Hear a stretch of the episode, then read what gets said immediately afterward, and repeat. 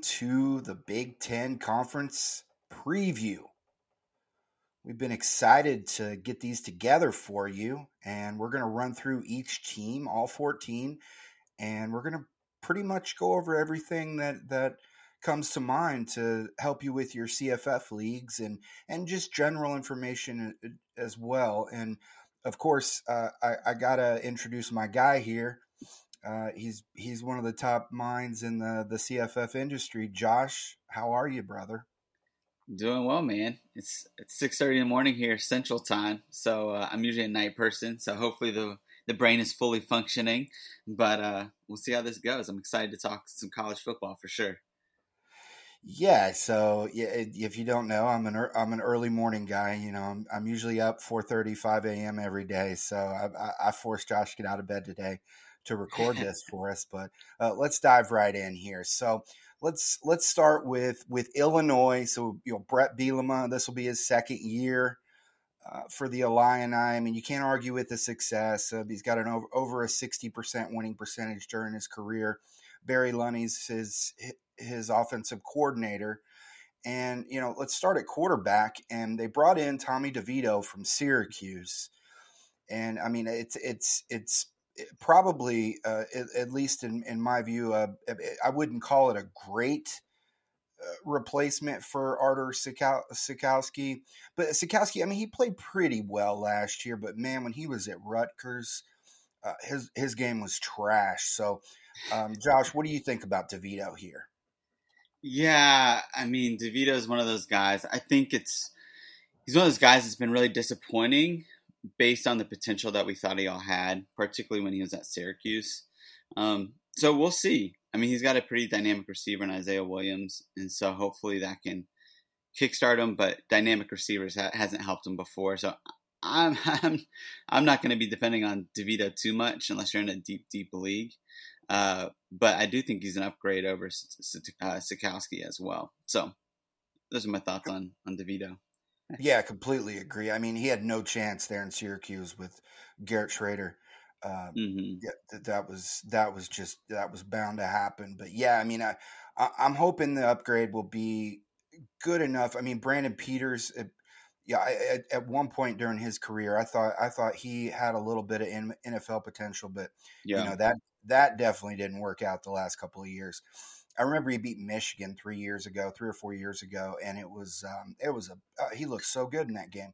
But uh, but then after that, that was it. It was all downhill. But you know, hopefully, hopefully Devito can come in and and just feed Williams because um, you know I will say he did average he did post like a 75-25 pass to run ratio last year, but um, you know we're not talking a, a, a or, or excuse me, he's done that during his career.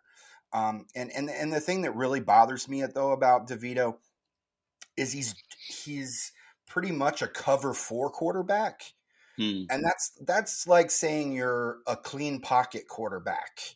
it, it's it's not it's not necessarily a, a, a, you know a positive statement in in your regard. So the fact that he struggles against cover one, cover three, that's that's not very exciting. So, yeah. but you know, I, I, bet you, I bet you, Bielema pulls out a couple of wins here with Devito, but uh, you know, nothing, nothing to get excited excited about in CFF. So let's move on to running back, and you know, I, am a I'm an Isaiah Williams guy. I know you are as well. I would like to see Williams at quarterback, you know. Um, yeah, exactly. But that's, that's, just me. You know, we want to see those. We we want to see those sexy legs out there running around because yep man, he can put up those numbers. But at running back, there's a guy that I'm not as high on as the industry, and and that's that's Chase Brown. It mm-hmm. you know uh, it's it's not that I hate him or anything. It's just that I I, I just I I'm, I can't really get that excited about the offense. What do you think about Chase Brown? Yeah, I'm with you. I mean, one of my philosophies with running backs in particular is I don't like to take running backs that are going to be on on bad teams or even teams that are going to be like 500, which is what I see Illinois as, right? Like, I don't think they're going to uh, just destroy their competition. And I think Chase Brown is, like you said, he's a good back, but he's not a he's not a great back. So I think he's going to have, you know, like last year, he had a couple 200 yard games and you know scored a lot of his a lot of his fantasy production came in a, in a few games. And so Um, I'm not. I'm with you. I'm not with everybody else in the industry. I've you know done 25 drafts or so this year. I haven't picked Chase Brown in any of them, so he's going higher than, than I would take him. And part of that too, and I want to get your opinion on this, Wes, is I really kind of like Josh McCray, which I think we both have a little bit lower in our rankings, but whenever he runs the ball, he's just so hard to bring down. And I think he's a I don't know if he's an NFL running back, but he's a good running back for that system where they just want to they want to run that ball and do it. They want a power guy back there that's just going to run the rock. And I think whenever McCray gets his chances, he really does well with them. So he concerns me a little bit for Chase Brown. Um, and Chase Brown's a little slighter. Uh, he's like 205, I think, whereas McCray's 240, and he's only getting bigger. So I don't know what your thoughts are on McCray. Oh no, absolutely. You know I'm right there with you. I, I I love McCray. So the only reason I think I think I have him lower in my ranks when I when I really sit back and look at it is just because I know how devoted that Illinois is to Chase yeah. Brown. Um, yeah. What was so weird is at the beginning of the year, and I don't, I, I can't remember if it was injury or what was going on, uh, but was. I do remember it was injury. Uh-huh. Was that what it was when Chase didn't play uh, very much in the very beginning of the year? Do you remember what is that what what it was? Oh no, sorry, injury uh, earlier in the or sorry, Chase Brown earlier in the year. I think it was they were just trying to figure out the rotation. Yeah, honest, so I, it was.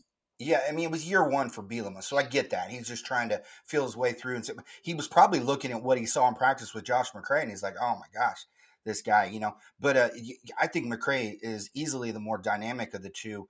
Um, you know, there's there's a there's a few things I like to look at at running back, and um, you know, it's it's information that that is is difficult to come by. But um, you look at during McCray's career, he's averaged 1.87 yards per route run. That's the yeah. 11th best mark in the nation. Um, uh, qualified.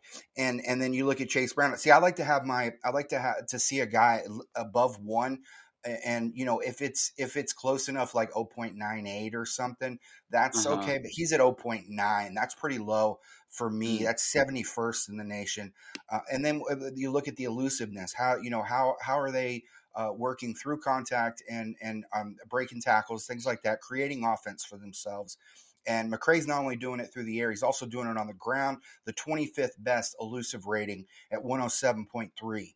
I mean, that's that's just that that's great. And then and then go back to his 20 season in high school, and he averaged 24 points per game at fantasy points per game. And that's that's one of the things I, I kind of did a, a, a, deep dive into high school production. Um, and and especially at running back, that's the one that I've just been really uh, digging into. I, I, did it for every position, but um, one of the one of the big take takeaways I have is that a player doesn't uh, I, I, couldn't find it, one example of a player that's going to be playing in college football this year who produced uh, a, a, an FPG number in high school and then and then um, uh, went to college and outproduce that number. So his highest yeah. mark in high school, I couldn't find even one example of, of a kid going to, to college and outproducing that number. Now that's mm. that's more of like an obvious statement, it, at least it might be taken that way. But it, it, if you it really so for the it doesn't really tell us much about the guys that in high school you know scored forty fantasy points per game. Right. I mean, he's not going to go to college and do that, but it does say something when you have a guy that all he ever got up to was 15 and then right. oh so hold on this guy is never going to score more than 15 so um th- that, that's right around where i see chase brown i think he's i think he capped out last year at 15.9 and it's like you said he had that big 200 yard game or what was it it was an insane game i can't even remember i think it was against yeah. penn state and uh yep. and and that was just a huge chunk of his production but I think Josh McCray. I'm more excited about the 23 season at running back for Illinois because I want to see Josh McCray in that lead role. Yeah, and you talk about the elusive rating, yards per route run, right? Those are eye popping numbers for any running back. But then you go, this guy's 240 pounds. No doubt. And, like if he if he tests well at, at the at the combine or at his pro day, either or. I mean, this this kid is definitely going to be on an NFL uh, field. You know, come come his future. Yeah, yeah, so he's fun. I like.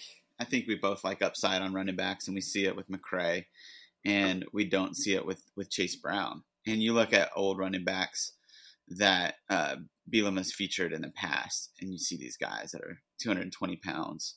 So, and that's that's not Chase Brown on top of all yeah. the other stats. So, yeah, I, I'm I'm with you all there. I really hope that McCray gets a shot. I really I watched a spring game, and you know he was more the same for him, except he was also getting some some good goal line work, and he looked good at the goal line. So, I'm hoping that he can pick that that work up too, and and we'll see what he does. You know, Bielema is a smart guy, and he wants to win games. So, I think I think McCray could end up winning out in the end. It, it could happen this year. I mean, if right. if think about it this way: if McCray takes the goal line carries and Bielema recognizes that he's the superior receiver, I mean that's going to make that's to make uh, Chase Brown just. I mean, it's going to be difficult to start him. That's why it's insane to me in my eyes. Like, how is this guy being drafted in what the the ninth round or the no right. late yeah. late eighth round? Right. Um, yeah, no, thank you. I'm going to pass because there's a lot of guys out there I want over him. Um, okay, right. so let's move on to wide receiver, and you know we, we love our guy Isaiah Isaiah Williams. He transitioned from quarterback in high school to to he did play a few games at at quarterback for Illinois, but uh, they decided to move him to wide receiver. And there's been a, a, lot of epic fails in that type of transition, but he's done it really well. I I, I love him as their slot receiver uh, in the spread that that Bielema and um, and uh, shoot, I forget his name now. Lunney. Uh, Lunney run. Yeah, it's he's he's he's really got a lot of um, a lot of talent. I think I think it might even translate to the NFL. Won't be a he won't mm. be a featured guy, but I think he he could easily be a fourth or fifth receiver in the NFL with his speed. But um, I, I know you love Williams, so so why don't you why don't you just kind of go over him and and and you know just just tell us what you love about him. Yeah, I mean, I, th- I think, like you said, I love him more if he was a quarterback. But he's just such a just a fast twitch muscle guy, right? He's so quick, and I I knew he was quick as a as a quarterback, but then to see that translate to a wide receiver the way that I has is pretty incredible. And I think, I mean, he was good last year in his transition, but what they did in the spring game, and I know it's just a spring game, but they featured the mess out of this guy, and he, I mean, I think he had like six or seven catches for 100 yards and a touchdown, and he looked good, right? And so he, he seems like he's made that transition. But then it seems like, man, this guy is is gonna he's gonna be the featured guy in this passing offense. And I'm not saying it's gonna be a dynamic passing offense by any stretch, but um, but I think they'll they'll throw it more than they have in the past because they have DeVito and um, and he's a decent quarterback. And um, and and I think Lunney, I mean Lunney, at least last year had 398 pass attempts, and so I think there is a place where they could throw the ball more. And Isaiah Williams is really the guy there. I mean, everybody else behind him is uh, you know pretty average in my opinion. But what are your thoughts there? No, absolutely. So let's let's run through the guys on the roster outside of him. So we have Brian Hightower, we have Casey mm-hmm. Washington, we have Pat Bryant. I mean, there is nothing to get behind there. Um, this is this is entirely the the Isaiah Williams show, and you know it, it, he he put up 12 points per game last year. That's number that number is going to go up. Um, you know, I'm, I'm not I'm not going to project like 20 points per game or even or even 18 but um, i will say man this guy put up a 65.9 elusive rating he's put that up during his career that's hmm. impressive mm. for a wide receiver and and on the inside where he's you know he's given that freedom to to uh, get a get a you know a, a start off the line um, it's it's just it's really I mean, it's it's something to think about. I mean, he's he's really not really being drafted this year, so um, uh, you know, but at the same time, he's a guy that you could probably just pick up off the wire, uh, you know, after the draft and right. um, cost you nothing. But I wouldn't be surprised to see him get a thirty percent target share, maybe maybe thirty five. You know, uh, and and yeah. and he's been reliable for his quarterback. Um, he's really the only player, the only wide receiver on the team that you would even consider. Uh, so let's move on to tight end, and there's there's really nothing there. Uh, I, th- I believe Tip Reiman, he was a former walk on. I'd like to see what he could do. You know, Luke Ford transferred over from Georgia, and he just never has never uh, uh amounted to the scouting that that he had coming out of high school. So, what do you think about these two players? Yeah, I mean, I'm with you. I want to see Tip too because Luke didn't do anything, and you know, I think as far as CFF goes, I mean, this is going to be if there's an Illinois tight end that hits, you're going to get them off the waiver wire because these guys are just they're just not producing enough, and it's not an offense that historically has produced like killer tight ends. Um, and so I just think it's something that you know we're just going to have to wait on and and just see. I mean, yeah, I mean, I, I think the last time Lunney and Bielema really produced something was Hunter Henry, which is great. Uh, but that was back in 2015. That was seven years ago. And so, yeah, I'm gonna I'm gonna have to wait on both Tip and or Luke. Um, but I think you're right. Tip's got more of the upside than Luke, in my opinion. Yeah, he put up, uh, I believe, 14 points in 2018 in high school, 14 fantasy points per game, and mm. so you know he's he's got the potential to produce. But um, I think we can pretty much stick a fork in in Luke Ford. So let's move on to. I, I, I hate to be hard on them because uh, they're they're going through a lot of changes here, but I mean seriously, this this may be this may be the worst team in the conference, at, at least as it stands now, and that's the Indiana Hoosiers under Tom Allen. Um, he's got co-offensive coordinators Walt Bell, Adam Henry. It, it's and you know Tom Allen he he did a great job two years ago. You know, really took that that program to a level that it it's it's rarely been. I mean that that that if I remember correctly was like one of the greatest seasons in their history, and uh, you know, but he couldn't replicate that success last year. Of course, there were injuries at quarterback, and and you know Michael Penix he's no longer uh, he's no longer uh, playing for Indiana, but uh, you know it's it's it's there's there's little to get excited about here. One day, at one point, I thought Connor Bazelak, like Brandon Peters, I thought he would have some NFL potential. He had a has a decent arm, but you know he really hasn't turned that into anything exciting. Then I went back to his high school days. He put up 13.3 fantasy points per game uh, in 2018 mm. as a senior. Wow, that's not much to get excited about. Um, and look, he had he he outplayed that actually last year with 13.9 but um, he got benched at the end of the year, and and it, I, am you know, it, it's not it's not all I'm not all that excited to go out and get him. What do you think about him? Yeah, I'm with you, man. I you know I think he's a guy that maybe got some hype because he was playing as a true freshman in the SEC, but I'm I'm out on Connor Bazelak. I, I mean, even if even if he has a decent year, he's a statue in the pocket, right? He's not a dual threat guy, and if you're not a dual threat guy in college, you got to be putting up just monster numbers like CJ Stroud to be fantasy relevant. And so Connor Bazelak, no matter how good he is or isn't good, he's just not a fantasy relevant quarterback. if that no, makes sense. He's a 90 10 passing to rushing. Yeah. Yeah. And he's not a beast. Uh, and yeah, he's he's decent in the red zone. I will say that.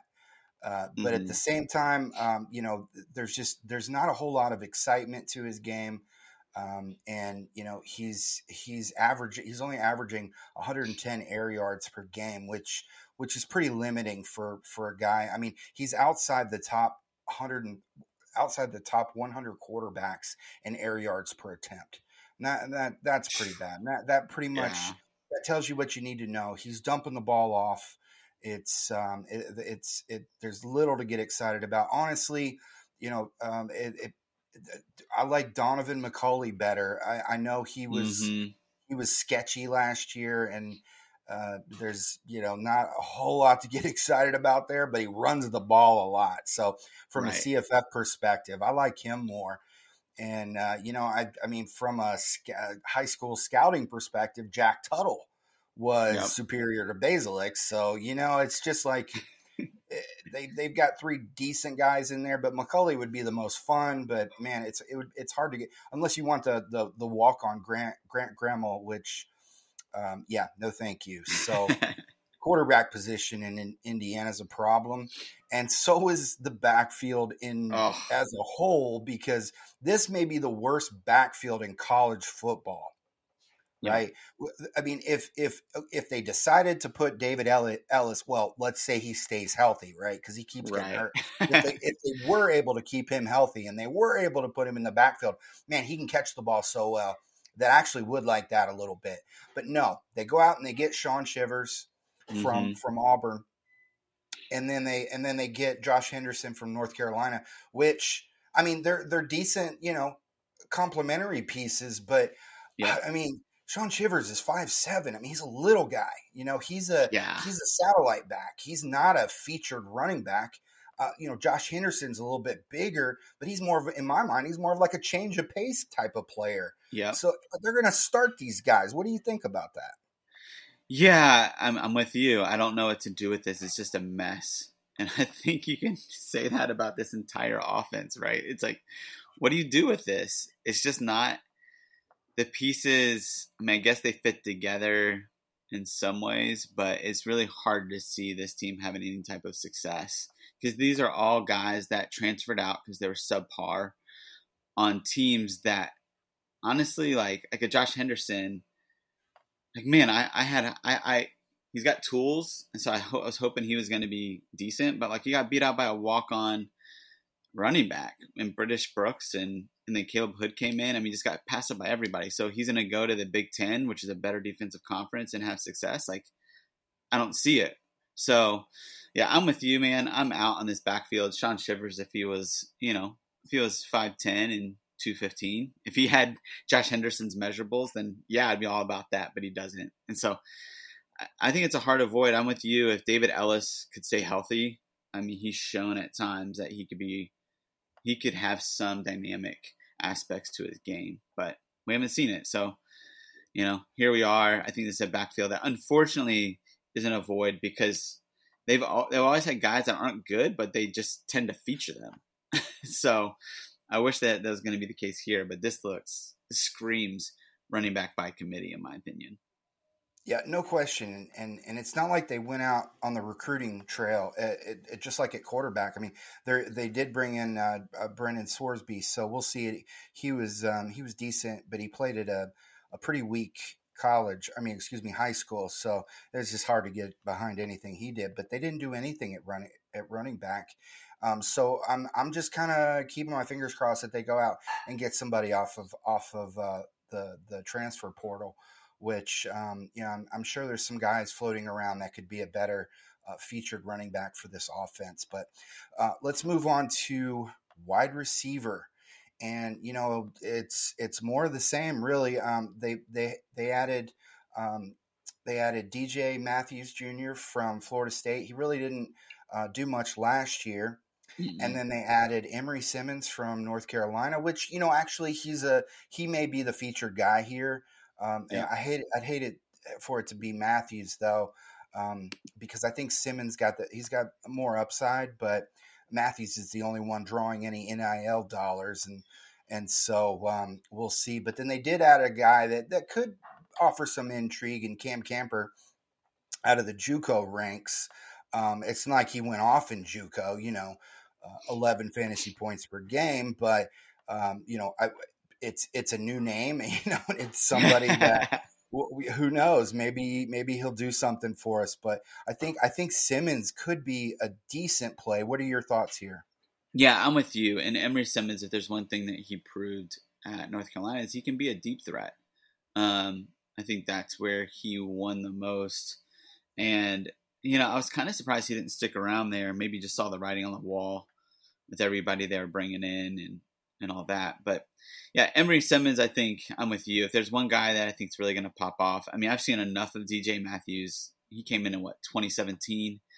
Um, I mean, he is what he is, and he's going to be 50 catches, 600 yards, and three touchdowns. It's like that's just not fantasy relevant. So, you know, you look at this and go, Emery Simmons is the one guy that has the potential to do something, and um, and even then, I don't, you know, I don't I don't see this offense as a whole really producing anything um, outside of maybe the tight end that we'll talk about here in a minute. But and yeah, exactly, that's the guy that I'm I'm most interested in here. And um, you know, unsurprisingly, he's also uh, collecting the most NIL dollars. Uh, there's uh, outside of quarterback, of course, and that's AJ Barner. And you know the Indiana's they've they've produced some decent tight ends, nothing you know mm-hmm. to go crazy about, but just it, definitely in CFF some decent quarterback or tight ends, excuse me. And and I think I think he's a guy that that could be interesting late.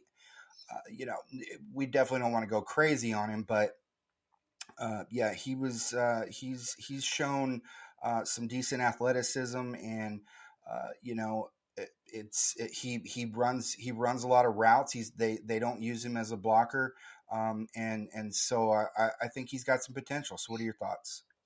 Yeah, I'm with you. I mean, I think AJ Barner of all the guys in this offense has the most potential. And you're right. I mean, like Peyton Hendershot at tight end, he's he's been a decent fantasy asset for the tight end position. And I think you're you're looking into the NIL stuff is brilliant. And so I'm excited to hear more and more um, about who's got the most NIL money. And I think that's something that we need to look at here with AJ Barner. And so there's a guy that I'm taking off of uh, the the Indiana roster and CFF giraffes. it's going to be AJ Barner for sure. Absolutely, I could not agree more. Okay, so I think that's enough about the Hoosiers. Let's move on to a team that I'm and and you know I hate to say it, I don't know what direction I was going in here. Eh, they they made some uh, some interesting moves with their coaching staff. Um, you know, Kirk Ferentz he decided to uh, move his guy, his son Brian Ferentz, into the offensive coordinator position. I got to say, I'm not too excited about that. The offense was was flat as it was, and uh, man, it. I mean, I just can't even imagine what it would be like to see Iowa actually put a good offense on the field. And I'm not talking about you know pro style, give it to a running back all day long type of offense, but one that you actually have a quarterback that that you know is more than just um, you know uh, a game manager, and that's definitely not what we're seeing in Iowa. I mean, seriously, there's somebody needs to go to Iowa with their with the defense they put out on the field every year. Somebody needs to go give this guy a hand because somebody needs to be recruiting quarterbacks for them because they've got some some flat scrubs at quarterback. Uh, Spencer Petras and I'm sorry, Alex Padilla is not an upgrade. Maybe yeah. over Spencer Petras, but not from a perspective that we're actually going to win games from the quarterback. Um, and it makes me sick to my stomach to see anybody pay these guys NIL dollars. Um, yeah, it's it's a sorry situation in Iowa at quarterback, and honestly, I don't. I'm not even going to turn it over to you because we don't even need to talk about it. Um, let's move on to to running back and there's there's a guy there that I do like, and he's probably he's probably the only guy that that you're going to go after early, you know, early ish, and and that that's Gavin Williams. Um, mm-hmm. uh, they have, you know, obviously he's not their only running back on the roster. They also have Leshon Williams, but I, I don't like him. I don't like I don't like what what I've seen out of him. Um, the, you know, and and he, you know, obviously it's a smaller sample size, but he hasn't impressed me. But I do like mm-hmm. Gavin Williams. I think Gavin Williams is a guy that um, I think people are actually sleeping on him a little bit in in drafts, and um, I think he could have a pretty good year. What do you think? Yeah, I'm with you. I mean, Gavin Williams is a guy that I was taken um, anywhere from the 12th to 15th round in almost every draft um, early on, and I really like his uh, his tape. I mean, I think I like his product. I mean, not I think I like his production as well so far, and he's just so far outproduced um, Leshon Williams from a yards per carry perspective. There is like talk that Leshon Williams has gotten better. He's taking that next step, but um, you know, until you show it on the field, it's really hard for me to take that into account because what I see on film between Gavin Williams and Leshon Williams is is a pretty noticeable difference. And so I'm with you. I like Gavin. I think I think he is being slept on a bit. And, uh, you know, the Iowa running back has averaged 15 fantasy points per game in the last eight years. And I think Gavin Williams is right in line to be able to do that. And that's a solid producer as your fourth, fifth running back on your roster, which is where he's going in drafts. So I'm with you. And I just want to say, like, where else are you going to get 25 minutes on Illinois, Indiana, CFF uh, airtime than on this podcast because that's what we did for the first 20 minutes, and that's awesome. And here we are talking about Iowa, and Gavin Williams is probably the first like true fantasy relevant guy beyond Chase Brown. yeah, well, uh, Isaiah Williams, but you know nobody wants him, so uh, yeah, that's that's pretty much it. Uh, but you know, I just feel like every team deserves at least a discussion when we're doing a conference Absolutely. preview. So Absolutely. I don't want to leave anybody out. But yeah, I think that's even enough on Gavin Williams because really we don't have a big enough sample size to go crazy. Um, but I, I, I, think I think upside wise, you want Gavin Williams in that backfield. Um, let's let's move on to wide receiver and there are there is one guy that I am bullish on, and mm. I know that I am alone on this island because nobody wants him. but I think I think I think he's a, I think he's somebody that we could see Iowa feature. Now he was a straight up beast in high school, and I'm talking mm. about Arland Bruce the fourth. Think of uh-huh. listen to this. He put up 36.5. 41.5 and 30.1 fantasy points per game his last three years of high school and mm. he came out and, and he had some decent uh, scouting, you know. So I, I, and and he was he was what I saw in the game in the Iowa games I watched. He was the best receiver on the field, and that include that included Tyrone Tracy. I think mm-hmm. that um, I think I think Bruce is a guy that it may not be this year, but I think is a guy that that's going to step up at some point and be somebody that could uh, um, you know be interesting in CFF you know, outside of that, we've got Keegan Johnson, we've got Nico Ragaini. I mean, I'm, I'm, bleh, you know, no, thank you. But uh, right. uh, yeah, I mean, it's it's probably not this year, but um, you know, somebody to somebody to stash away. What are your thoughts on him? Well, I think I mean I'm with you on Arland Bruce. I definitely think he's talented.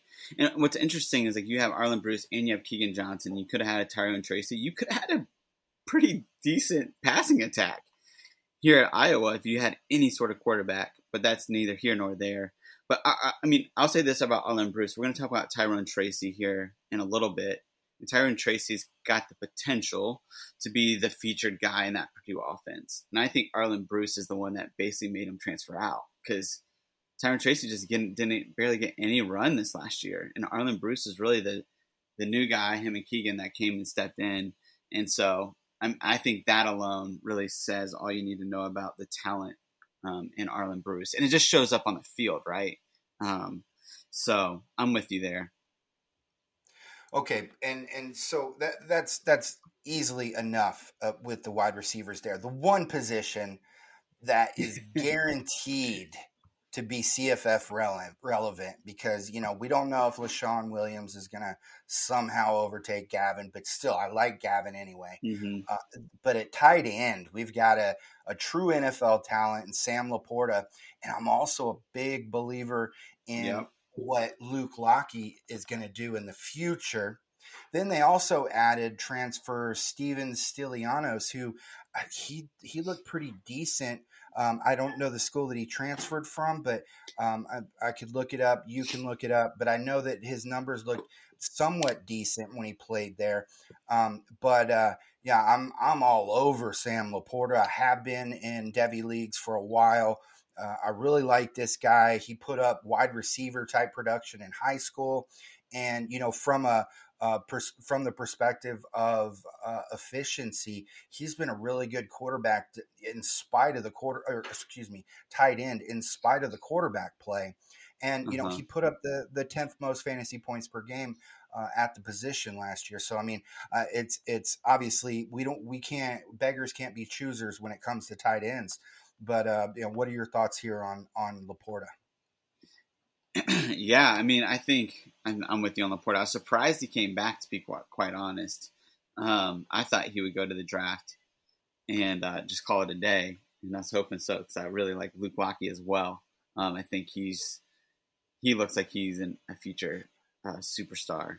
Um, so yeah, I'm I'm with you on LaPorta. I think he's a guy that you need to be drafting. Um, you know, I have him as a tight end one in CFF this year. He's my 12th ranked tight end, but he's a tight end one um, as far as tiers go. So I like Sam LaPorta. I mean, I think he's going to be the guy. And then Steve Solana, he went to Lafayette. Um, and yeah, he put up some decent numbers. And it's like, man, here's the deal. If Iowa's picking up any tight end, you need to take notice of that because they just always recruit the position well. But yeah, Sam no, LaPorta I, I, should be the guy. Yeah, you know, oh, Sam LaPorta is the guy, and he's going to have. I think he's going. to We're going to see a, an improvement on nine point nine, and and then knowing that that that you're going to have a, I would say somewhere in the um, at least above 12 fantasy points per game and, and, and at tight end that's very valuable but yeah. it's it's so true when iowa goes i mean they are pretty much tight end you right alongside you know miami and um, you know I, you, notre dame's probably tight end you but yeah. then secondary would be miami and iowa and they you know so they they, they also added kel vanderbush and uh, addison ostrenga uh, this year in the in the 22 class so um, these are all names that are going to be relevant and that we need to pay attention to. And uh, you know, I remember when LaPorta broke out, and it was it was pretty significant, and it was as a true freshman. This guy's mm. a he's he's a baller. He's going to be playing on Sundays, and we're going to be drafting him to our our NFL rosters. You yeah. can count on that. So let's let's uh, let's move on from Iowa, and you know let's let's jump to uh, you know a real offense. Now, I will say this: okay, so Cade McNamara is not without out his talents. Um, he he's ac- he's actually one of the top cover one quarterbacks in the country, hmm. and that's impressive. He put up he he's averaged 0.87 fantasy points per drop back during his career, which is the third highest qualified mark in uh, among every quarterback returning to college this year. So, I mean, he's definitely impressive there. But outside of that, oh, and he's also he's also actually quite well uh, does quite well in the in the red zone. But outside of that, there's nothing. And if you go and you and, and when you're when you're watching, if if Michigan is uh, in any way playing a team that they can run the ball against, you can guarantee Cade, Mc, Cade McNamara is going to do squat. So you really have to play the matchups, and you have to make sure that it's a defense that's going to be able to stop their their ground game. And if it's not, you can't even touch him. You can't even touch any of the receivers either. Um, but I do like JJ McCarthy mm-hmm. because this guy likes to use his legs. And I mean, last year they put him on the field, but they just used him as a as basically a, a you know glorified running back. And mm-hmm. uh, so there's a battle going on right now, and I would like this. I would like this offense quite a bit more if JJ McCarthy was on the field. What do you think? Yeah, I'm with you. I mean, JJ McCarthy's the the CFF relevant quarterback potentially, right? And I think this would be a much more dynamic discussion if McCarthy would have been able to play in spring ball instead of having that injury. But uh, you know, once fall camp hits, I think this is a battle to watch because you're right. Not necessarily that McCarthy's going to be you know, a top 24 CFF quarterback or anything like that, but he enhances the entire offense um, from Donovan Edwards, Blake Corum to the entire wide receiver core. And so I'm really interested to see what happens in that battle. I'm with you. I think JJ McCarthy's a guy. Um, and I think I think if we would have had a full spring ball, this wouldn't really be a, a conversation, but but here we are. yeah, I'm trying to remember the wide receiver that he played with at Nazareth. JJ McCarthy. Oh, Tyler Morris. That's a guy that I want to I do want to talk about uh, yeah. later on. But yeah, if if JJ McCarthy, if he um if he's the starter, um we're going to see his ADP just go way up. So um he's he's somebody that that I will definitely have have my eye on during fall camp. Um, but you know, uh, as it stands, we have Cade McNamara. Now that that doesn't say that that Michigan wouldn't it wouldn't be the same deal where Michigan would run the ball more against the weaker defenses, but at the same time, McCarthy would be a part of that. So that's right. why I would get behind him in this offense. But I mean, we're talking about the cherry of the offense when we get into the running backs. And we've got two guys that are going to be playing on Sundays, two guys that I love, two guys that are just elite receiving running backs. Probably, I think I can honestly say, two of the top five, maybe top 10 receiving running backs in all of college football between Blake Corum and Donovan Edwards. Would you would you share in that assessment? Oh, absolutely. Yeah. And I think it's crazy to see like when Donovan Edwards did against Georgia, right, where he had that 40 yard pass downfield. And then he, and it's like, okay, whatever. It's one pass. And then he goes and does it on like the third play of the spring game. he does the same exact thing. I mean, these guys are dynamic as as wide receivers out of the backfield for sure. Yeah, so I, I mean, you're going to go out and you, you're going to have to pay for both of these guys.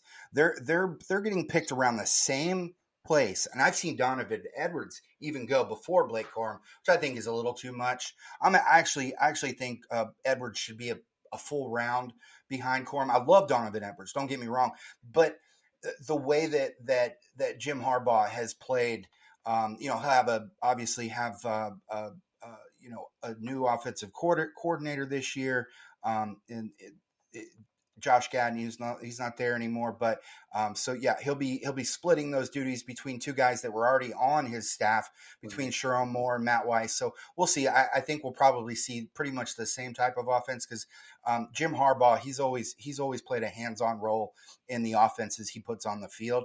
But I still think that Corum's going to be the featured guy, and he's getting and, and probably combined touch split of around at least 60-40. So I think you want to wait one extra round before you go get Edwards. I think it's a, a mistake because I mean even going back to high school, they both put up similar numbers. Um, Blake Corum put up 27.5 fantasy points per game his senior year. Donovan Edwards put up 27.7, so almost identical. And and and and uh, Edwards a little higher as a junior, but I mean, just by a couple. And uh, yeah, I mean, these two guys, listen to this. Corum's put up 1.32 yards per route run during his career, which is, I mean, that's just absolutely great for a guy that's getting a lot of touches. That's that's really impressive. That that right there says NFL receiving role potential. Hmm. But Donovan Edwards has put up 3.79. I mean, obviously not as many touches, so we're going to see that number come down. Right. But that doesn't mean it's not. And then the other thing is the elusive rating difference here. Blake Corum is at 111.5, which is the 22nd highest in the country. And we haven't really seen enough carries to Donovan Edwards, but it's pretty low right now, 39.8. I think that number's going to change because yeah. this guy's elusive. Um, he's he's built stocky to the you know low to the ground, um, and they both have really high touchdown rates as well. So I mean, this is just an this is such an exciting backfield. It might be one of the most one of the top five backfields in the country. Not really from a um, you know a, a, power perspective, but from a uh, you know just a, a, dynamic type perspective. Right. But um, do you have anything else there between those two? Yeah, I mean, I'm I'm a little bit higher on Donovan Edwards than you yeah. are, and so long term or right away. I think right away, and I think okay. where it potentially happens is uh, they're going to put them both out on the field together, and Donovan Edwards is going to split out. You mentioned the yards per route run there, right? And like they're gonna they're gonna feature him in the passing game. I think that's where he gets some of his touches. He's also uh, he's already up to 210 pounds from his listed weight, which I think was like 202 in the spring, and he's planning on getting up to 215 uh, by the time that the season starts. And I think that's going to help him a little bit with that elusive rating because I don't think he's going to lose any speed, um, but I think he's going to be able to break some more tackles than he did his uh, freshman year. And obviously, there's a bit of projection going on for me, and that he's going to improve as a runner because your elusive rating is spot on in the sense of like he just did not run it between the tackles very well last year. And that's something that he's got to improve on. But I think, man, with his skill set at 215, I mean, that's just insane. And um, and I think I think Donovan Edwards is gonna I think he's gonna have a really good year. And I think he's gonna I don't surprise some people. I don't think that's the right term, but I do think he's going to um, I think he's going to be more dynamic than people are giving him credit for. And I just like his. The reason why I pick him over Corum is I just like his upside more potentially uh, for this year than Corum. But it's probably smarter just to like wait for the first guy to get picked and just pick the second guy. uh, yeah. In this offense, if you're you know talking about, about from a strategy perspective, but that's really hard to do because it's a preference in drafts people are just taking who they prefer over you know Corum Edwards, but it's really you know I have them within five spots of each other in my rankings. That's how close it is for me. So I like yeah. them both. No, I get that, and and and that that's the other thing is Corum. He's lined up in the slot at a top five rate in the country, yeah. and uh, so uh, he's he's going to be on the field even when Edwards is on the field. So I, I do th- I do see what you're saying, and I do um, I do I do tend to agree. Uh, I just think that that I think that Corum is going to get that opportunity because this is probably his last year. Yeah. I think he's going to get that opportunity to see a little more featured work than Edwards. But from an upside perspective, absolutely. Uh, you know, I, I think I think that if you're you know you're drafting for the future, um, uh, uh, devy definitely. But you want either or of these guys. I think they're both going to have uh, significant roles in the NFL. And you know, if Edwards gets up to that big, I mean, he may even see uh, featured work. So we'll see we'll see that, how that goes. Yeah, and and, th- um, and that's that's my project that that's where my projections are coming into play is at two ten to two fifteen, and for him mm-hmm. to say he's already at two ten, yeah. But you know, it's one of those things where like, man, I I totally think my projection is riskier. I think it's safer to say that Corum's the guy, right? Um, this year, not the guy. I think it's safer to say you should pick Corum above Edwards. Um, I just haven't been doing that in, in drafts, and so I can't then rank a guy differently than when I'm drafting him. So yeah, we'll see what happens. Yep, that's that. There's definitely nothing wrong in drafting for upside. It's definitely a motto that I like to follow. All right, let's move on to wide receiver and, and Michigan. They've got they've got just a ton of talent there. So we, uh, as far as as far as projected starters, we've got Ronnie Bell on the inside.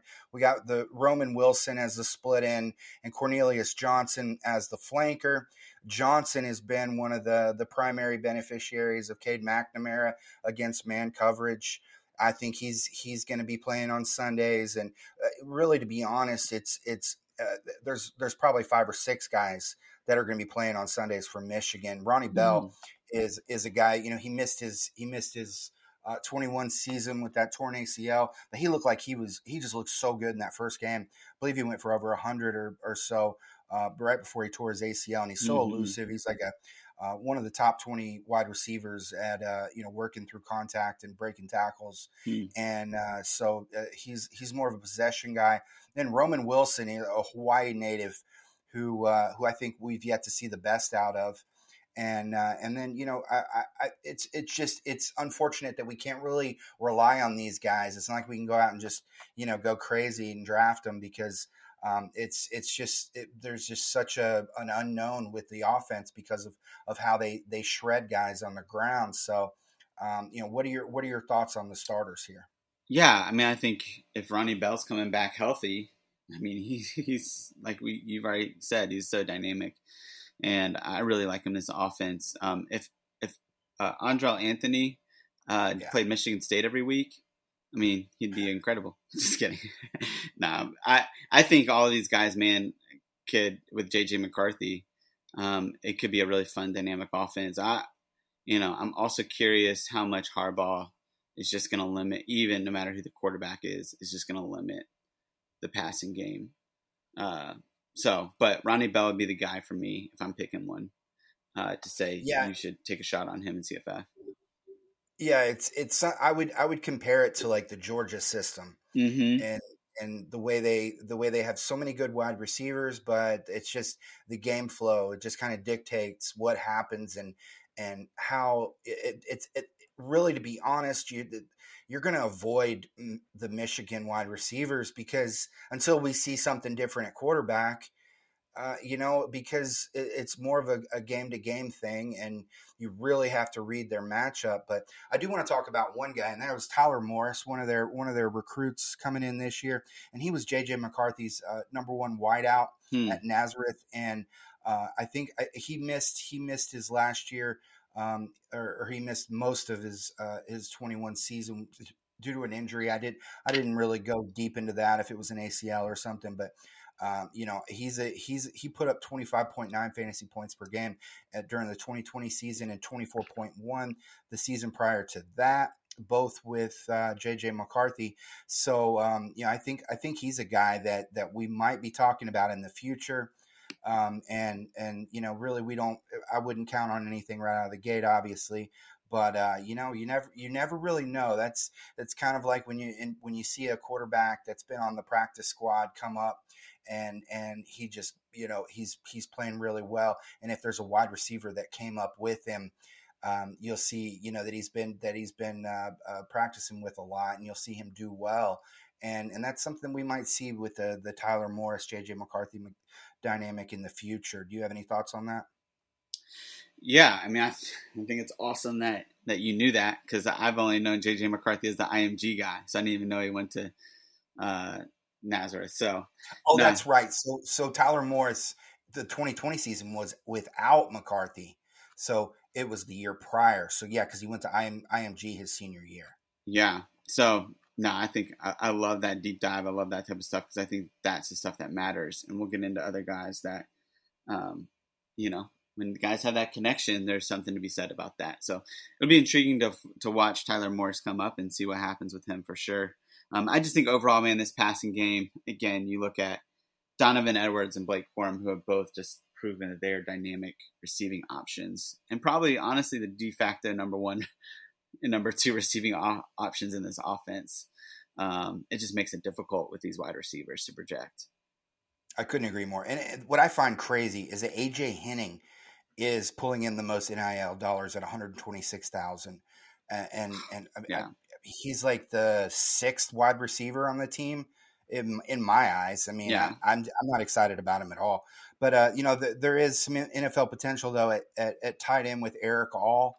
Yep. He's he's a guy who's probably going to go in the fourth round or fifth round, and um, and probably have a decent career. He's, he does a little bit of everything, and he he did post seven point two fantasy points per game last year, and uh, you know, so uh, uh he's got some potential. He's he's uh, six four two forty five, so we don't have to worry about him transitioning into a an H back role in the NFL.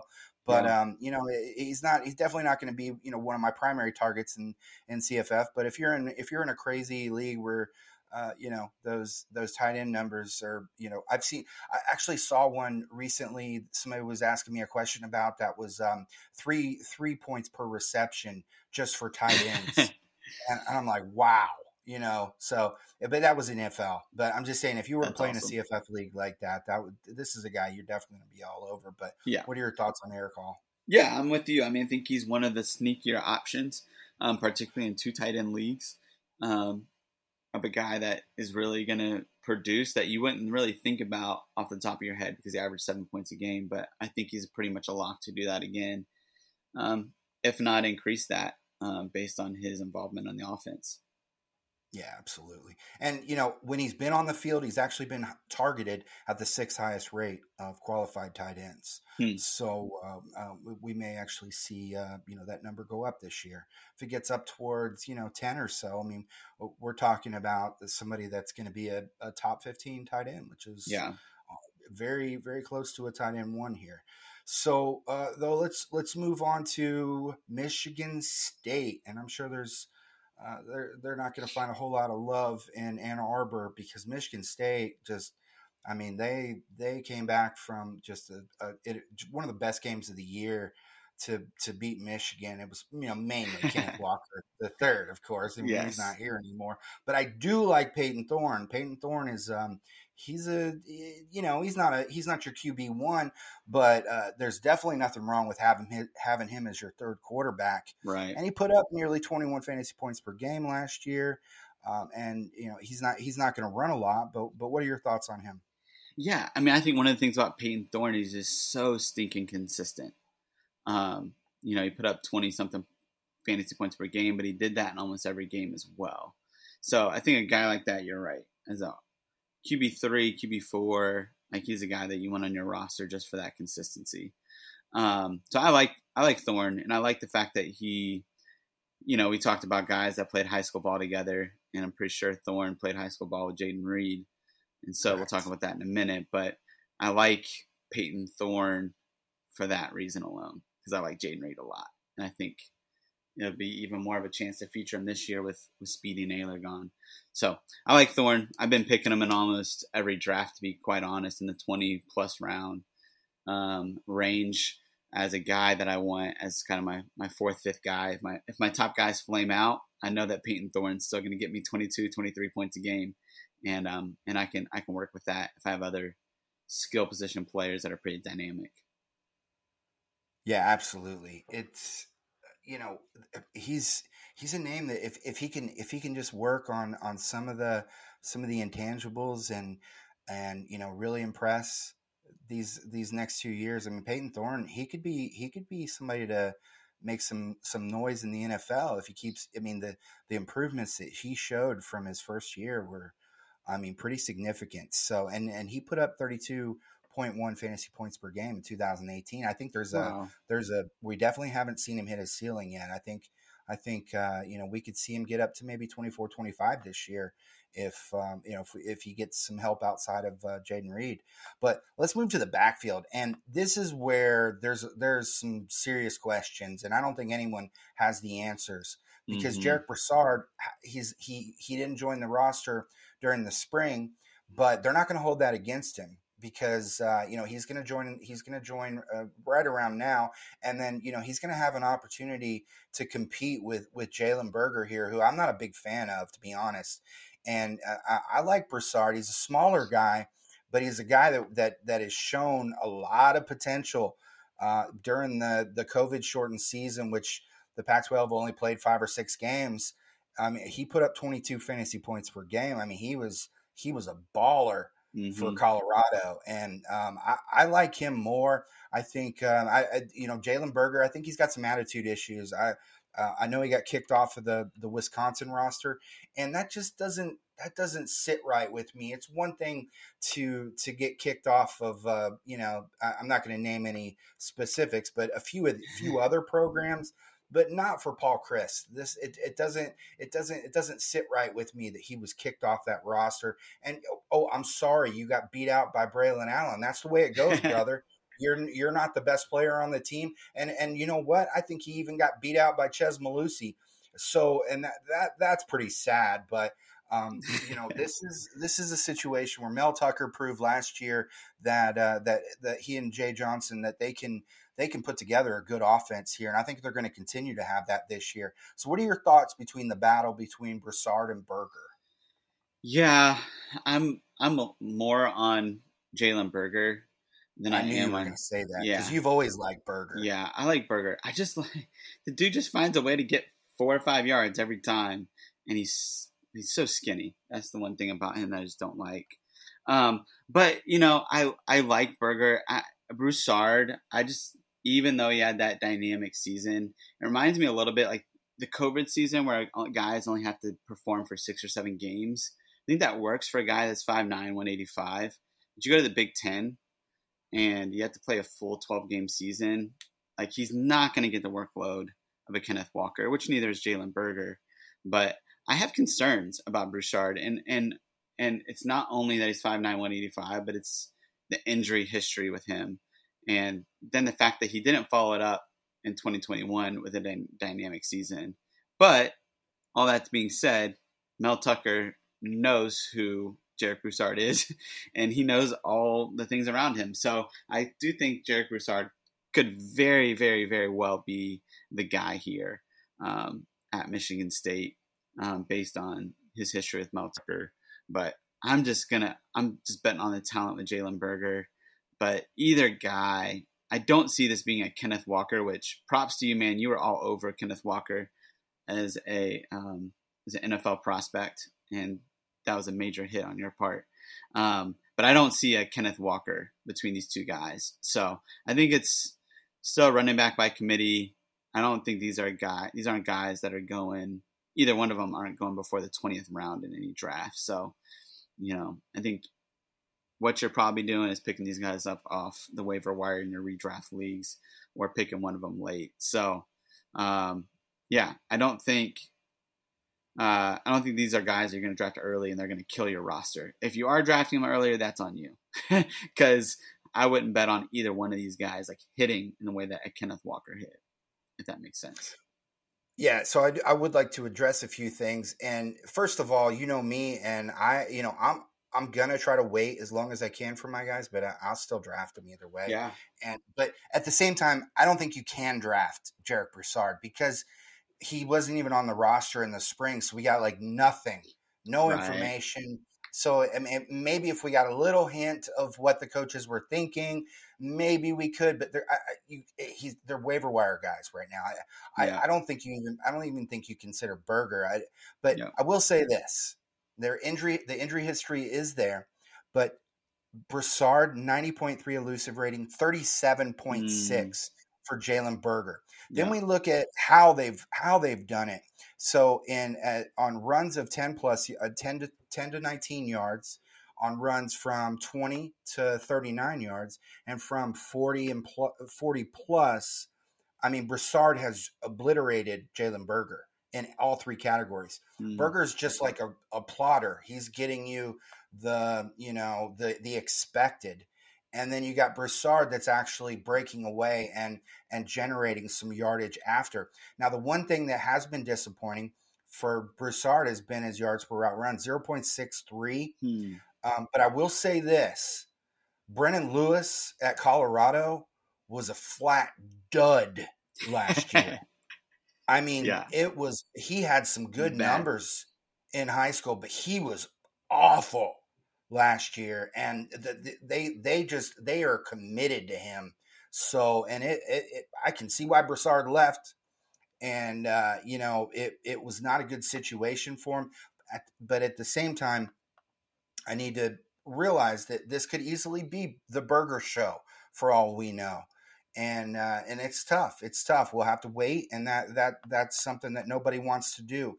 All right, let's move on to wide receiver and uh, there are several guys that I like here. Um, I shouldn't say mm. several. There are there are a trio of guys that I like here. And um, first off, Jayden Reed, the obvious choice. I mean, this guy's going to be playing in the NFL. He's a top twenty-five overall type uh, wide receiver in Devy, and you know he's he's every stop he's been just outstanding. And and whether it be at Western Michigan um, at, in the JUCO ranks or now at uh, Michigan State. He's just been an outstanding uh, talent, and um, you know, I know you love him. So go ahead and, and gush over your guy. Yeah, I mean, I think Jayden Reed is a guy that is just like you said. He's been so dynamic, and he's a speed guy. He can get downfield, and he. I mean, the fact that him and Thorne had that connection from high school, and then I think you lose Speedy Nailor. and I think I mean there's other guys that can step up here for sure, and you can talk about more of those guys in a minute. But I just see Jayden Reed as a guy that was hyper efficient with, um, I mean, not a ton of targets, and so I think, man, give this guy a few more tar- targets per game in this offense, and I think he's really going to be quite dynamic. I have him as a top 15 um, CFF wide receiver this year. Um, but he's a guy that you can get in more of the, I think, 25, uh, wide receiver 25 range in the sixth, seventh round usually. And so I just think Jayden Reed, from a value perspective, is a guy that um, that we should be targeting in our drafts. Absolutely, and and I try to get him, but uh, I know the a couple of the drafts that we did, you you were a little quicker getting him, and I wasn't wasn't able to. You you uh, you you seem to do that, and that drives me crazy. But um, uh, so yeah, let's let's move on to the guy that that's going to be the starter at F, and that's that's Tre Mosley. And um, you know we may see him uh, come in as a one for one replacement for for mm-hmm. uh, Speedy Nailor. And I mean, I, I, was impressed that you know I think he's he's more of a possession guy. You know, whereas Jayden Reed can pretty much do everything. Yeah. Uh, Mosley's the guy, the kind of guy that that showed that he can find the hole in his zone and sit, and that's very valuable, especially uh, for a young quarterback. Um, and and so I think that that uh, you know he's going to be a, a, player here. Now let's keep in mind we're talking about a pro style offense. Uh, the offense is always going to go through the run. Uh, but uh, I think I think Mosley's you know he's not somebody that we're going to go out and aggressively target in CFF, but mm-hmm. he's somebody that may come into play as a, a waiver addition down the line um, that you know has has the potential. Uh, he put up 1.74 yards per route run, which which is pretty impressive for for a part time guy that that he was still able to to produce on a per route basis. But a guy that I really like, and he's not, and and and you know, honestly, I'm not going out and getting him in CFF. I'm not going out and drafting him in Devy, but I, I still think he's to be uh, he's going to follow his namesake and do something well in the game, and that's Antonio Gates Jr. I think this guy's going to be something. And uh, uh, looking at his numbers, so he played. So he played it at, at, when he was in, in, high school. He played at a school that at Fordson that that ran the ball a lot. So, hmm. but at the same time, um, he put up twenty point six fantasy points per game as a junior, and it went down to sixteen point seven last year. But again, we're talking about a, a, similar offense where they they they ran a lot, and um, uh, you know he came in and and pretty much under the under the radar, and that's surprising playing or being the son of one of the greatest, maybe the greatest. I wouldn't say that, but for me, more like top three uh, tight end in NFL history. I mean, this guy's got got got that guy coaching him up every single day. So um, I, I, I don't know. What are your what are your thoughts on Antonio Gates Jr.? Yeah, I mean, I think anytime you have that pedigree, I think it's something you have to look at for sure, especially when you got the namesake. And so I'm intrigued to see what he does too. I mean, you know, it's one of those things, like you said, like I'm not going out and drafting him a ton, but it's kind of a wait and see approach for me uh, with Antonio Gates Jr. Uh, to see if he starts hitting, and if he does, then he's a guy that I'd pick up um, on waiver wires in Dynasty and uh, CFF Dynasty, and then also C2C or Devy leagues. Yeah. So probably not going to be this year. He's 6'3", 185 pounds. At least that's what I have in my system yeah. right now. He might have added a few pounds since, so a little wiry right now, and that's that's to be expected. I mean, the kid just got out of high school. Uh, you know, so this may just be a, a, a, red shirt season, but at the same time, with a guy with a name like this, it wouldn't surprise me to see the coaches want to give him some playing time out of the gate, just because he may be gone early if he if he does end up doing well. You know, if he has mm-hmm. a if he has a year if he has a year or two like Jayden Reed, um, you know, he's going to be gone before Jayden Reed will. You know, he's not yeah. going to be sticking around. He's going to go to the NFL with that name. Um, you know, at tight end, there's really not a whole lot to talk about at Michigan State. They did bring in Daniel Barker over from uh, from Illinois, and, and they do have uh, Maliq Carr. You know, he used to be a, a highly rated guy, but uh, I'm not excited about him. Are you excited about him? Would you like to discuss him? You know, he's just a guy that when you read reports from Michigan State, I mean, so he came in as a four star wide receiver at Purdue, right? And he's because of multiple reasons, including like he's probably a head case. Uh, you know, he transferred out, and then they put him at tight end at Michigan State. Um, he's got a basketball background, so he's just a guy that has the tools to do something. And from everything I've read, I mean, he's showing out his his dynamic athletic ability is starting to show itself on the field. And so he's just a guy that's an X factor. He's a, a guy that you should be drafting high. Like, absolutely not. But I think he's worth a late round flyer at the tight end position as a guy that could be a sleeper. Um, but when I say late, I mean like 20 plus rounds as your tight end six. um, and that's where I've been able to get him. And I feel comfortable getting him in that range as a high upside pick. Um, so that's what I say about Maliq Carr. Again, he's not a guy that you should spend a ton of draft capital on.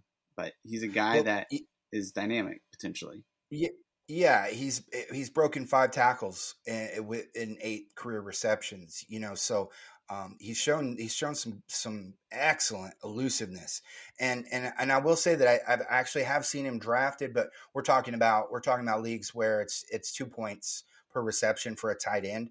Um, I think I think most drafts you're going to run out of time before you're going right. to think about him. Um, and and but if, if, if you if you have a little bit deeper benches, yeah, I think absolutely Maliq Carr. I think you know maybe in the future, but I just need to see a little bit more um, consistency, obviously, and then you know just playing time consistency before right. I'm going to get out of bed uh, uh, for that that level of production. Um, all right, look, moving on. Let's let's go to Minnesota, which if you didn't know, Minnesota is one of the top defenses in the country. Mm-hmm. Um, and so that that affords them uh, some some you know some quality uh, you know cushion there on the for the offense because their defense is just I mean it's airtight and um, and and you know really sucks that their quarterback is I mean he had a good uh, 2019 which is crazy Tanner Morgan and and then ever since then it's been pretty much it's you know not not been much to get excited about. It's actually gone downhill since. And you know, of course, he had Bateman, and um, and they also had um, Tyler, what's his name from Tampa Bay, Johnson, Tyler Johnson, Tampa Bay. So I mean, I understand that that it was it was it was really just like having two just really good wide receivers. Right. And and you know, but guess what? They're both gone. And I mean, I think that's more the issue than anything. And now he, he did have Bateman in 2020, but it was like a situation where Bateman eventually just kind of decided, you know, I think I'm just going to sit out the rest of the year rather than um, than play for a losing team and you know, risk getting injured. So you know, but at the same time, this this defense is good enough that that if the quarterback play can improve, if they can get some play out of their wide receivers, you know, we could be talking about Tanner Morgan again. Would you agree? Yeah, and I think what's most interesting about Tanner Morgan is that they brought back their OC from a couple years ago um, Kirk. Kirk, I can't say his last name very well, so I won't attempt it. But Kirk, and you know, I yes, and um, you know, I think from I think Mike Sanford was part of the problem. From my understanding, Tanner Mordecai really struggled to be able to pick up that system. Didn't know what to do with the ball, and I think um, Kirk's come back. I think him and Tanner have a great relationship. Tanner's really saying, hey, I here's what I do well, here's what I don't do well. Kirk's listening and going like, hey, I'm going to put you in the best positions to succeed. And so I think if, Tanner's going to do anything, it's going to be with Kirk. And so he could have a back bounce back year, but a bounce back year for Tanner Morgan isn't CFF viable. So maybe I just spent too much time talking about Tanner and the OC, but I do think the OC brings some potential life back into this passing game. Um, and you know, and potentially Chris Autman-Bell as well. So now, if you want to hear something crazy, Tanner Morgan's probably going to get some NFL looks. Yeah, he is better than you think. Mm-hmm. He ranks uh, so compiling the cover one, cover two, cover three, cover four, cover six, and his work in the red zone. And we're talking about the 21st ranked wow quarterback qualified in the country. Um, and that there's something to that. At the same time, he is about the definition of a game manager as yeah. gets. Um, now he does air it out actually, but I think that was more, at least you know, based off of his career. Um, but I think that's that's more related to the type of wide receivers that he had, especially Rashod Bateman, who was um, just, I mean, just a ridiculous college wide receiver and yeah. and um, you know so uh, it's he's a play action guy he's a he's somebody that um, I think he's going to be he's going to be playing on Sundays, you know, and, and that's so weird looking at, at the numbers he's producing. But at the same time, we need wide receivers to produce, but we're not going to go there yet. Let's look at the running backs, and this is where Minnesota is always uh, focus. This is, I mean, I mean, seriously, we you may see four running backs from this backfield drafted depending on how deep deep you go. Um, so you know we obviously have Mo Ibrahim, who you know he's not going to do anything as a receiver, but is probably uh, I would say a top five guy just because of what he does on the ground and, and how he's how he's able to to I mean what, he was shredding Ohio State yeah last year week one when that cat when that Achilles popped, and oh, that was a that was a disgusting injury. Mm. I, I, hate that they showed the the actual uh, yeah the pop in his leg. It was like they had a close up of it disgusting. It just makes me cringe all over. Yeah. thinking about it because I mean I think that's everybody one of every everybody's worst fears is that that your Achilles is going to pop and go up into your knee. That's ugh, ugh. that's awful. It's, it's, just terrible to think about. So I definitely I feel sorry for him there. And um, and from what I hear, when they pop, it's loud too. It's not. Yeah. It's not something that's like a shotgun. It's not very subtle. yeah. yeah so um, yeah, Mo is coming back from that, and you know there's not a great track. Uh, uh, there's not a great track record for that type of injury, but but I will say that we did see Cam Akers come back. I mean, like historically quickly, and right. I think that's related to his age. And Mo's young, so I think I think he is going to come back from that. But that does leave us with a conundrum here. It's like when do we want to start drafting him? Personally, me, I'm not even thinking about him until the 10th, 10th round passes. Yeah. Is uh, when excuse me, when I get to the 10th round, it's like a rule for me. I'm not even going to think about him until then. But I, he ends up going in like the, the eighth or ninth every every draft I've done. Is that is that what you're seeing as well? Well, here's what's crazy, uh, Wes. this guy was going in the second, third, fourth round early on in the off season, and um, I put out some stuff on Cam Akers and the history of running backs coming back from 20 Achilles within a year, and we pushed him back down to the seventh, eighth, ninth round. But that's still higher than I'm willing to go. I mean, I get the upside, but the fact that we've just never seen anybody come back from this, and Cam Akers came back and averaged 2.7 yards per carry. So I will say though, let me jump in on Cam Akers, and and I've heard a lot of I've heard a lot of the hate there, but we got to remember the situation for LA. They were they were desperate for their run for a running back that could come in and play with authority, and he he did provide that. He played. Right. I mean, he yes. was nasty. Yeah, he was nasty with eh, you know, with every time they gave him the ball, he was at least make forcing the defense to think about the ground game again and that that was a big part of why they won the Super Bowl and I still think that he's going to he will come back from that because we saw with D'Onta Foreman he looked pretty good past yeah. past two years. So I, am I'm, I'm thinking that maybe maybe that the medical system has has advanced a little bit there. But sorry for cutting you off. No, no, no. And and I'm with you. I think this is a this is a good conversation because I do think because I looked into D'Onta Foreman as well, and I think it's like man, get him a year away from that injury for Cam Akers. And I think you could see. I mean, he's a dynamic athlete, right? Mm-hmm. Um, yeah. That's something that Mo Ibrahim isn't. He wasn't a dyna- dynamic athlete before this. He's not, definitely not going to be a dynamic athlete, you know, 10 to 11 months after the injury. And so, yeah, I just worry about Mo Ibrahim overall and, and then going, okay, are they now going to split carries more, 60 40 type deal between him and Potts or Williams or Evans, you know, whoever they decide is the, is the running back too. So I, I just I'm of the of the notion of going if we've never really seen it before, like maybe Cam is the example of like science has has advanced. I would love to get our injury guy Edwin in on it and hear what he has to say on some of this with Mo, if he has any insights, because that would maybe change some things for, for me. But I, I'm with you, man.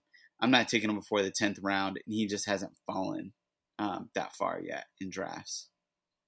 Yeah, I will say I don't think about him until the 10th, but that doesn't mean that's where I'm drafting him. You know, if there's still guys out there on the board uh, that I like, I'm not even going to think about him until beyond that. I'm just saying I don't even put him on the radar right. until the 10th. And, yeah. you know, if I could get him in like the 13th or the 14th, oh, yeah, definitely. I'm going to take it. For sure. Because, you know, the upside's there.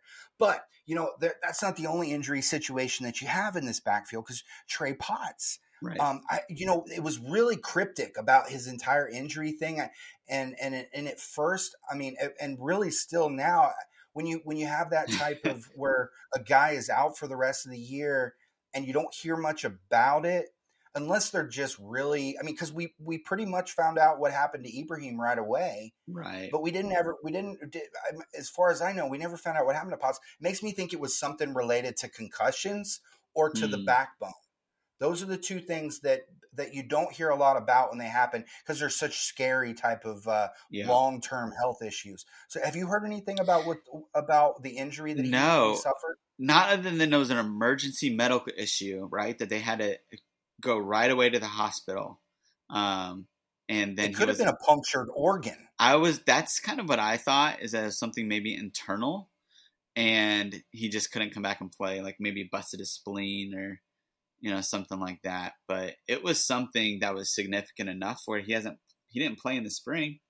I mean, he yeah, ran around, but yeah, yeah, so it's definitely something to take with caution because he was really good when Ibrahim went down. Yeah. Um, uh, it, what he wasn't Ibrahim level. Don't get no. me wrong, but he was good enough to have on the roster. And if you're you're starting, you know, uh, you've got multiple flex spots. I mean, he was somebody you were definitely thinking about in in those games. And then, but you know, we really don't know. So right now, Ibrahim Potts, it looks like they're they still haven't gotten medical clearance, and we're we're still waiting on them. So we're we're having to decide between Bryce Williams, who, I mean, I'll, I'll just say he's been more of a just a guy. I mean, I would much rather see Mar'Keise Irving or Ky Thomas here, but you know they're not here anymore. Yeah. Um, you know, and I saw you take Zach Evans, and I was a little surprised that not that I, I shouldn't have been because I know I know you you you do your homework, but I, I like this guy as well.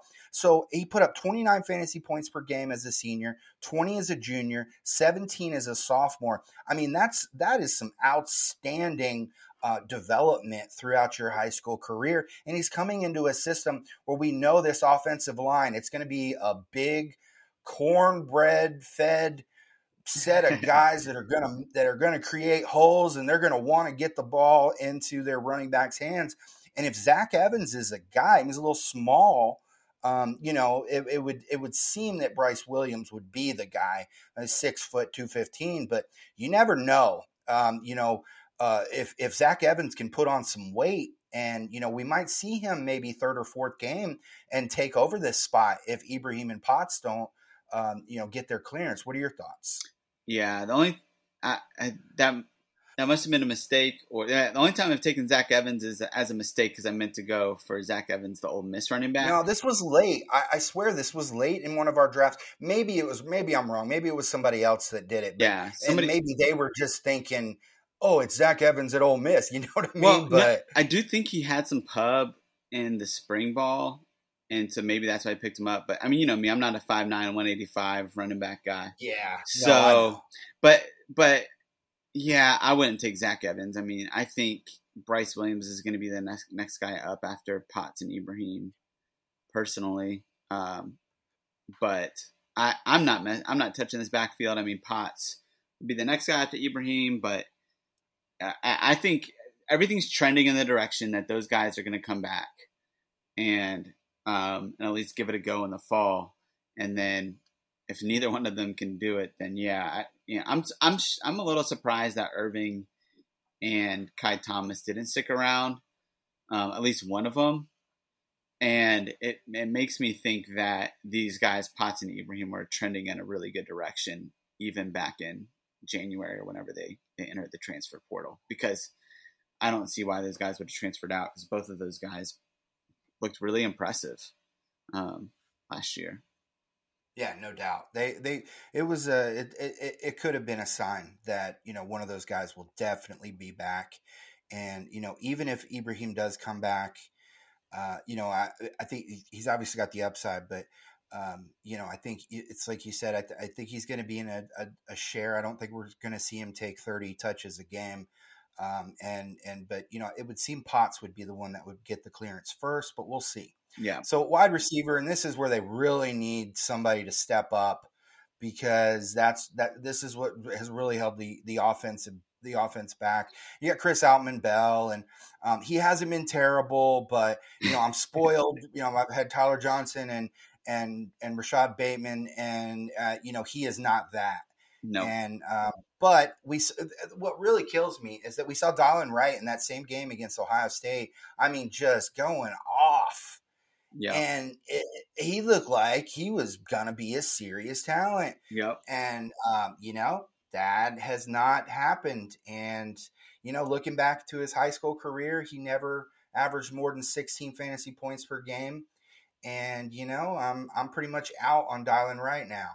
And uh, you know, then we have Daniel Jackson. Now he averaged 30 as a senior, 21 as a junior. He's a guy that um, it, it, he knows how to produce. So uh, we may, you know, maybe he'll he'll break out this year. He should be the starter um, at Z. So. Um, is there a guy here that you're excited about? Are you are you on the Chris Autman-Bell train? Because I know I know some uh, some of my buddies out there do like him. I mean, I've never, I, I'm not personally. Um, I'm not excited about him. I think he's the one option right now. Maybe I liked Daniel Jackson early on in his career. He just hasn't popped the way that I had hoped he would. Um, but yeah, I mean, I've never taken Chris Autman-Bell in a draft in the the seven, 25 years, whatever he's been around. So, um, I don't really see it happening unless somehow this offense the passing game just becomes extremely simplified, and that opens things up. But that's yeah. just tough to project here, to be honest. Well, and then we have our our six foot seven, two hundred and seventy oh. pound tight end, Brevyn Spann-Ford, who, I mean, if he were to step up and do something, I mean, he would probably become a celebrity at that yeah. size. Jelani um, Woods yeah, I, right there. Yeah. Well, I remember there was that Baylor tight end that was like a, a converted offensive lineman, and he was like 400 pounds or 390 yeah. pounds or something. Yeah. And wow, that was fun to watch. But uh, yeah, I mean, we've not seen it out of him, and yeah. Um, he does uh, a lot of blocking. So yeah, not somebody I would recommend uh, drafting, but it's still fun to talk about. Yeah. All right, let's move on to an exciting offense that's got a lot of parts, a lot of pieces that that we need to consider, and uh, Nebraska. So you know, Scott Frost, man, this is your shot. this is this may be it.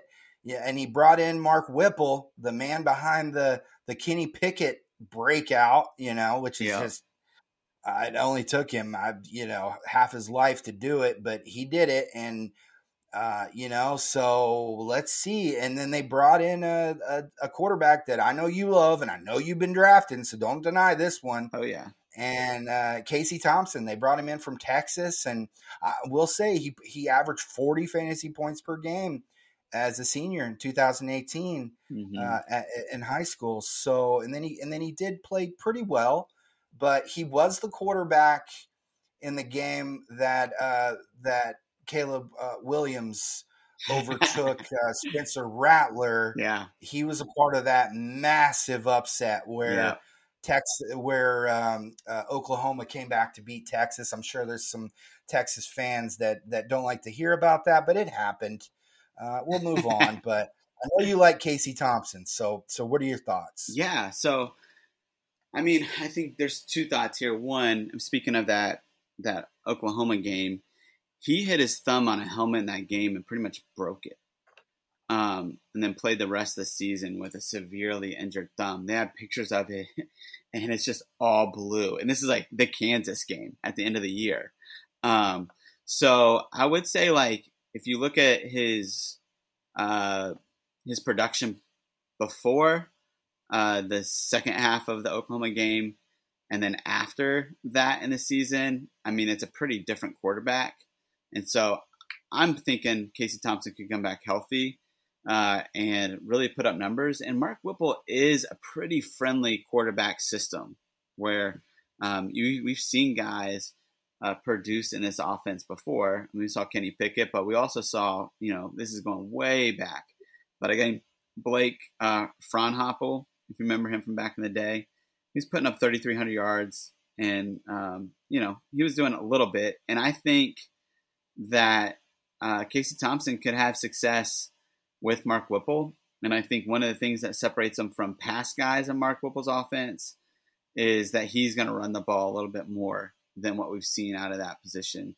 So I like Casey Thompson. Um, particularly, again, it's the value thing. I'm drafting him in usually the 15th uh, to 20th round. And so, as my quarterback four or five, he's a guy that I'm, I'm willing to take some shots on um, just because I'm familiar with Whipple um, quite a bit. Uh, and so I'll take shots on on guys uh, that I like. And I, I do think Casey Thompson's underrated because people only look at his production with the thumb injury, and I think I think there's proof in the pudding, even though it's a small sample size, that he can do uh, a little bit more than what we've seen, at least at the end of last year. So, I like Casey. No, I, I won't argue with you. Uh, let me throw some things out there. He is he has aver- averaged 0.96 fantasy points per dropback against cover one. That's the best in the country. Hmm. He's averaged 2.19 in the red zone. That's the second best in the country.